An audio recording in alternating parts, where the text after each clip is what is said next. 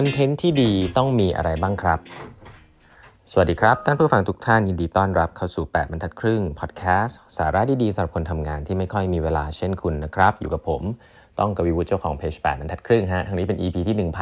1597 แล้วนะครับ ที่เรามาพูดคุยกันนะครับหลายคนถามเข้ามาเยอะมากเลยนะครับว่าหนังสือเกี่ยวกับสอนเขียนคอนเทนต์มีไหมนะฮะหลายๆ คนอยากจะเริ่มทำคอนเทนต์นะครับ แล้วพูดว่าทำคอนเทนต์เนี่ยผมไม่ได้พูดถึงในมุมของการทำสื่ออย่างเดียวนะฮะแบบแปดบรรทัดครึ่งอะไรอย่างเงี้ยไม่ใช่นะผมพูดถึงการขายของอะฮะคุณอยากทำคอนเทนต์ขายของนะฮะไม่ใช่แค่ให้ความรู้อะไรอย่างเงี้ยผมว่าหนังสือเรื่องพวกนี้มีเยอะมากนะครับแต่วันนี้ผมจะมาแนะนำหนังสือเล่มหนึ่งนะเป็นหนังสือเล่มใหม่ ซึ่งก็ต้องบอกว่าส่วนตัวรู้จักกับคนเขียนดีนะครับก็คือน้องแบงค์สิทธินันพลวิสุทธิศักดิ์นะฮะน้องแบงค์เนี่ยจริงๆเป็นเจ้าของเพจที่ชื่อว่า Content Chief นะฮะซึ่งผมแนะนำเลยนะว่า ไปดูกันได้เลยนะก็มีตั้งแต่เรื่องทำคอนเทนต์ไปจนถึงเรื่องระบบเอ่อ tech อะไรต่างๆเนี่ยมาเต็มเลยนะครับ ก็เป็นคอนเทนต์ที่เกี่ยวกับเรื่อง marketing ที่ดีแล้วกันนะครับคำหนังสือเล่มหนึ่งที่น้องแบงค์เขียนไว้ก่อนหน้านี้ ซึ่งผมชอบมากแล้วก็ยังนับว่าเป็นหนังสือที่ขายดีแล้วก็คนอ่านกันเยอะมากนะครับแล้วมีประโยชน์มากๆคือ inbound marketing นะครับเอ่อเป็นการตลาดที่ทำไงที่ไม่ได้แบบออกไปขายข้างนอกแต่ทำไงให้คนอยากได้นะครับอันนี้ดีมาก ที่น้องแบงค์เขียนหนังสือเล่มใหม่ออกมาก็ต้องขออนุญาตแนะนำเลยชื่อ content that sells นะคื คือชื่อจากชื่อหนังสือจากปกเนี่ยก็คือรู้สึกว่าเออน่าอ่านเลยแหละนะคือทำทำได้เลยแหละนะครับ45 กระบวนท่าสร้างคอนเทนต์ให้ตรงใจ ดึงดูดคนอ่าน ผลักดันยอดขายกระตุ้น engagement ถูกใจอัลกอริทึมนะอันหลังสุดเนี่ยผมคิดว่า เป็นว่าอันที่อันที่ผมอาจจะมีความรู้น้อยสุดคืออัลกอริทึมของพวกแพลตฟอร์มนะวันนี้ก็เลยจะนำมาแชร์กันเล็กน้อยนะครับว่าทำยังไงนะเขียนคอนเทนต์เนี่ยทำยังไงนะครับก็ หลักการเยอะแยะนะครับว่าคอนเทนต์ที่ดีจะต้องเริ่มต้นที่คนอ่านอยากอ่านอะไรนะอันนี้แน่นอน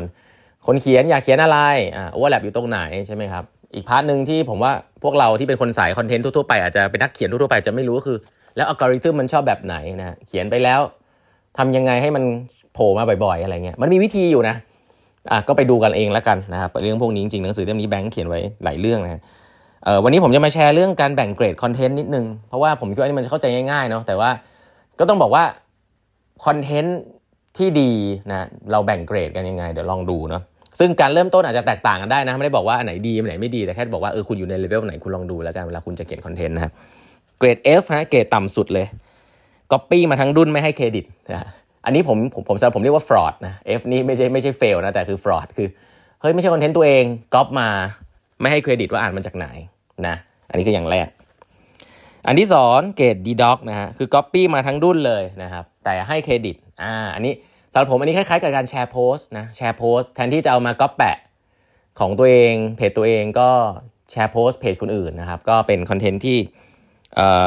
เห็นบ่อยละกันนะแต่ผมบอกในเชิงอัลกอริทึมเนี่ยไม่ค่อยไปค่อยไปไกลเท่าไหร่ถ้าคุณแชร์แชร์โพสต์คนเนี่ยโพสต์ของเขาก็ได้ไป แต่คอนเทนต์เพจคุณก็จะไม่ค่อยได้มีอะไรเท่าไหร่นะ ก็แต่อันที่ 2 ก็ยังแบบยังให้เครดิตนะยังเป็นคนดีอยู่ แต่ในเชิงคอนเทนต์ก็ถือว่าคุณไม่ได้เป็นคนทำคอนเทนต์นะคือก๊อปปี้มาทั้งดุนเลยนะครับจริงแปดบรรทัดครึ่งก็ก็มีคนแชร์จากลักษณะนี้บ่อยพอสมควรนะคอนเทนต์เกรด C เกรด C คือคอนเทนต์ที่แบบแปลมาจากต่างประเทศอ่าอันนี้ผมต้องบอกว่าเออเป็นเส้นบางๆนะว่าการแปลมาโดยตรง ถ้าแปลมาโดยตรงเลยนี้ก็ไม่ค่อย work นะแต่ถ้าเอามา rewrite เอามาเขียนให้เข้า context ไทยก็จะเป็นอีกแบบหนึ่งนะครับแต่ถ้าแปลมาตรงๆตรงๆเลยนะฮะ ก็ต้องบอกว่าเป็นคอนเทนต์ที่ส่วนตัวผมคิดว่าเป็นโชคดีของคนไทยแล้วกัน โชคดีของคนทำคอนเทนต์ไทยคือ คือ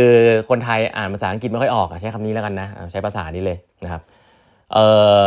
แต่ว่าคอนเทนต์ต่างประเทศมีเยอะมากที่ดีๆนะฮะใครที่ไปอ่านหนังสือข้างนอกมา แล้วก็เอามาเล่าให้ฟังเนี่ย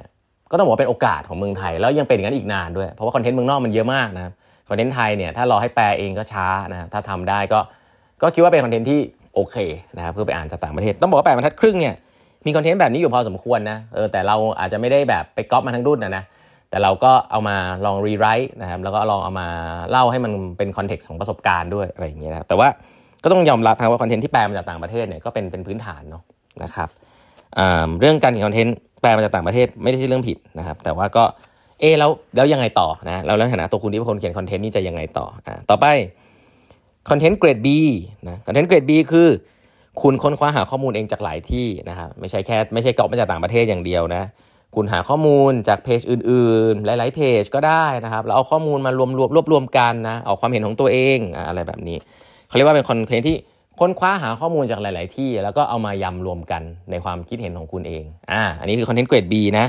ซึ่งสำหรับผมก็ถือว่าเป็นเรื่องเป็นคอนเทนต์ที่ดีแล้วแหละคุณรวบรวมสิ่งที่ดีหลาย ๆ ที่มารวมกันให้ตรงกับกับ กับ target group ของคุณนะครับ แต่ดีกว่านั้นอีกฮะเกรด A คือคอนเทนต์ที่เขียนจากประสบการณ์นะอันนี้ผมเห็นด้วยเลยนะคนที่เขียนจากประสบการณ์ก็คือว่า เฮ้ย คุณเคยทำมาแล้วอ่าแบบเนี้ยคุณเคยทำมาแล้ว คุณว่าแบบนี้ work อ่าคนไม่ต้องเชื่อนะ แต่แบบนี้ work เพราะว่าอันนี้คือผมเคยทำแบบนี้มานะมันจะขึ้นใน context ว่าเฮ้ยบริบทเป็นยังไงอะไรเงี้ยนะครับแต่คอนเทนต์แบบนี้มัน unique เพราะว่ามันมันเป็นคอนเทนต์ที่คุณเจอมาเอง มันเป็นสิ่งที่คุณเคยทำเคยประสบพบมาจริง ๆ เคยเอามาลองทำจริงๆนะครับคอนเทนต์สัมภาษณ์ผู้บริหารหลายๆครั้งที่มันน่าสนใจก็เพราะว่าเราคุยกับผู้บริหารที่เขาเคยทำจริงๆ อันนี้คือประสบการณ์ บางทีเนี่ยอย่างผมทำสัมภาษณ์ถ้าสัมภาษณ์ก็ต้องนำเรียนไงฮะว่าสัมภาษณ์นักวิชาการเนี่ยก็จะเป็นทฤษฎีเยอะ อันนี้ผมคิดว่าไม่ใช่ประสบการณ์ จะเป็นเรื่องของการแบบอ่าจากทฤษฎีเป็นอย่างนี้นะอ่าแล้วก็จะจบแบบนั้น แต่คอนเทนต์ผู้บริหารที่น่าสนใจคือเคยทำมาแล้ว เจออย่างนี้เจออย่างนั้นเจออย่างนู้นซึ่งส่วนใหญ่คอนเทนต์ผู้บริหารสัมภาษณ์เนี่ยจะเป็นแบบนี้เยอะนะของแบบบรรทัดครึ่ง คือ ประสบการณ์ของคนนี้เป็นยังไงนะครับก็ก็นำมาเรียบเรียงร้อยเรียงนะครับคอนเทนต์แบบ S อ่าแบบดีที่สุดแบบแบบดีกว่าเขียนจากประสบการณ์อีกนะครับคือคอนเทนต์ที่เขียนจากประสบการณ์ และจากการทดลองด้วยของตัวเอง คือประสบการณ์เนี่ยเป็นสิ่งที่คุณเคยทำมาในอดีต ก็ดีแหละนะเคยทำจริงมาเป็นยังไงใช่ไหมแต่ถ้าให้ดีเนี่ยถ้าคุณลองทดลองหลาย ๆ approach ด้วย แล้วเก็บข้อมูลด้วย แล้วก็เอามาแชร์ด้วยว่าข้อมูลที่คุณเก็บมันเป็นยังไง และทดลองยังไง สิ่งนี้แหละฮะเป็นเป็นคอนเทนต์ที่ดีมากๆ เพราะมันจะเกิดจากทั้งประสบการณ์ที่คุณเคยทำแบบเป็นนิสัย รวมกับการทดลองที่คุณเคยเห็นและทำเอง และเอา Data มาโชว์ อันสุดท้ายเนี่ยผมต้องบอกว่าสุดยอดนะครับคอนเทนต์ถ้าเรามา reflect ดูคอนเทนต์จากที่หลาย ๆ ท่านฟังเนี่ยของแปมทัดครึ่งเป็นยังไงฮะเออผมอ่านแล้วผมก็ได้วิชาเหมือนกันนะว่าแปมทัดครึ่งเนี่ยจะมีแบบเกรดซีก็มีนะครับแปลมาจากต่างประเทศเลยเล่าให้ฟังนะต่างประเทศเขาพูดอย่างนี้นะอ่าอย่างนี้ก็อย่างแรกใช่ปะ ค้นคว้าหลายที่นี่อาจจะไม่ค่อยมีเพราะว่าผมไม่ค่อยมีเวลาเท่าไหร่ไปดูหลาย ๆ ที่เนาะก็จะดูจากหนังสือมาเล่าให้ฟังอะไรอย่างนี้เนาะแต่ว่าแปมทัดครึ่งเนี่ยผมก็บอกว่าความที่หลาย ๆ ท่านให้ฟีดแบ็กมาแล้วอาจจะเป็นสิ่งที่ตรงใจก็คือเกรด A เนี่ยมีอยู่พอสมควรนะเพราะว่ามันเกิดจากประสบการณ์จริงเนาะเราเป็นพนักงานประจำเราเอาคอนเทนต์ต่างประเทศไปทำจริงๆ work บ้างไม่ work บ้างก็เอามาเล่านะฮะแล้วคนฟังแปดบรรทัดครึ่งก็เป็นพนักงานประจำแหละเจอเหตุการณ์ หัวหน้าด่าลูกน้องไม่รัก ทำของใหม่ไม่มีใคร get อะไรเงี้ยปกตินะเป็นคอนเทนต์ที่มีประสบการณ์อยู่ในนั้นค่อนข้างเยอะนะครับแล้วก็จะ relate กับคนฟังได้เยอะ มันก็จะเป็นคอนเทนต์ที่แม้ว่าเนื้อหาจะไม่ได้มีอะไรเยอะมากมายตูมตามใหม่กว่าคนอื่นมากมาย แต่ว่าก็เข้าใจคนฟังแล้วกันว่าคนฟังเจออะไร แล้วก็เราก็เอาเนื้อหามาเสิร์ฟตรงนั้นนะฮะซึ่งเป็นเนื้อหาต่างประเทศก็บางอันคิดต่อบางอันเล่าเลยก็จะมาบอกว่าอะลองไปดูเองแล้วกันนะว่าอันไหนมัน work ไม่ work ก็ลองไปใช้ดูนะก็ อันนี้ลองมาแค่ลองมาวิเคราะห์ดูว่าของเราเป็นแบบไหนเนาะก็แนะนำนะครับหนังสือเล่มนี้เลย Content That Sells เขียนคอนเทนต์ให้ตรงใจมือดูดคนได้ในไม่กี่วินาทีของน้องแบงค์สิทธินันนะฮะเจ้าของเพจคอนเทนต์ชิฟุนะฮะไปหาอ่านกันได้เลยนะครับวันนี้เวลาหมดแล้วนะฮะฝากกด subscribe แบบบรรทัดเรื่อง podcast นะครับ แล้วเดี๋ยวพบกันใหม่พรุ่งนี้ครับ สวัสดีครับ